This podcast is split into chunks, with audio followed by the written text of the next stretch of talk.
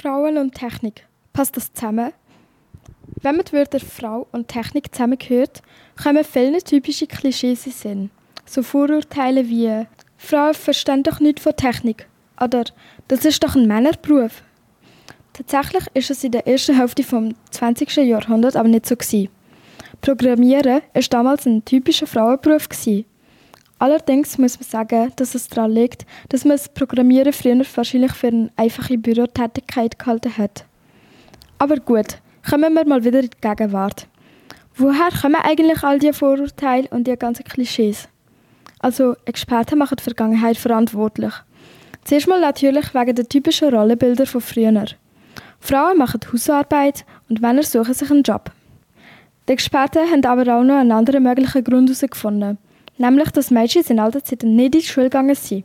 Es könnte also sein, dass Mädchen früher einfach nicht für Mathe und Technik begeistert worden sind und dass sich das so durchgezogen hat.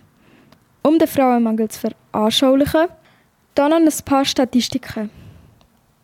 In den grossen Tech-Unternehmen ist der Frauenanteil in den IT-Jobs sehr gering.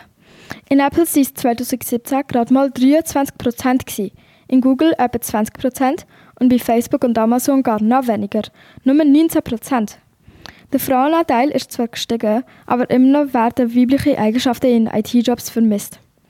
2019 ist der Frauenanteil in der gesamten IT-Branche nämlich gerade mal bei etwa 17% gelegen. Doch, warum kann man das nicht einfach ändern? Wieso findet Mädchen einfach immer noch keinen Spass an diesen Berufen? Das liegt vor allem an den Leuten verdenken, dass Mädchen besser in Sprache und Kommunikation sind als in Mathe, Technik und Informatik. Sie reden den Mädchen Sachen ein, die sie demotivieren. Wenn sie demotiviert sind, sieht es so aus, als würden sie es nicht gerne machen oder einfach nicht rauskommen. So ist man in einem Teufelkreis und kann nicht so einfach wieder rauskommen. Und nach all dem gibt es zum Beispiel in Deutschland immer noch Textilunternehmen, wo Shirts für Mädchen mit Aufschriften wie Mathe finde ich doof oder sogar in Mathe bin ich doof herstellen. Man sieht also, dass Frauen nicht unbedingt schlecht sind in diesen Berufen, sondern einfach abgemacht werden. Doch wie könnte man das Problem beheben? Da zwei Lösungsvorschläge.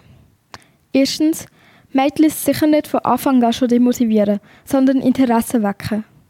Zweitens, an alle Frauen, die an technischen und mathematischen Berufen interessiert sind.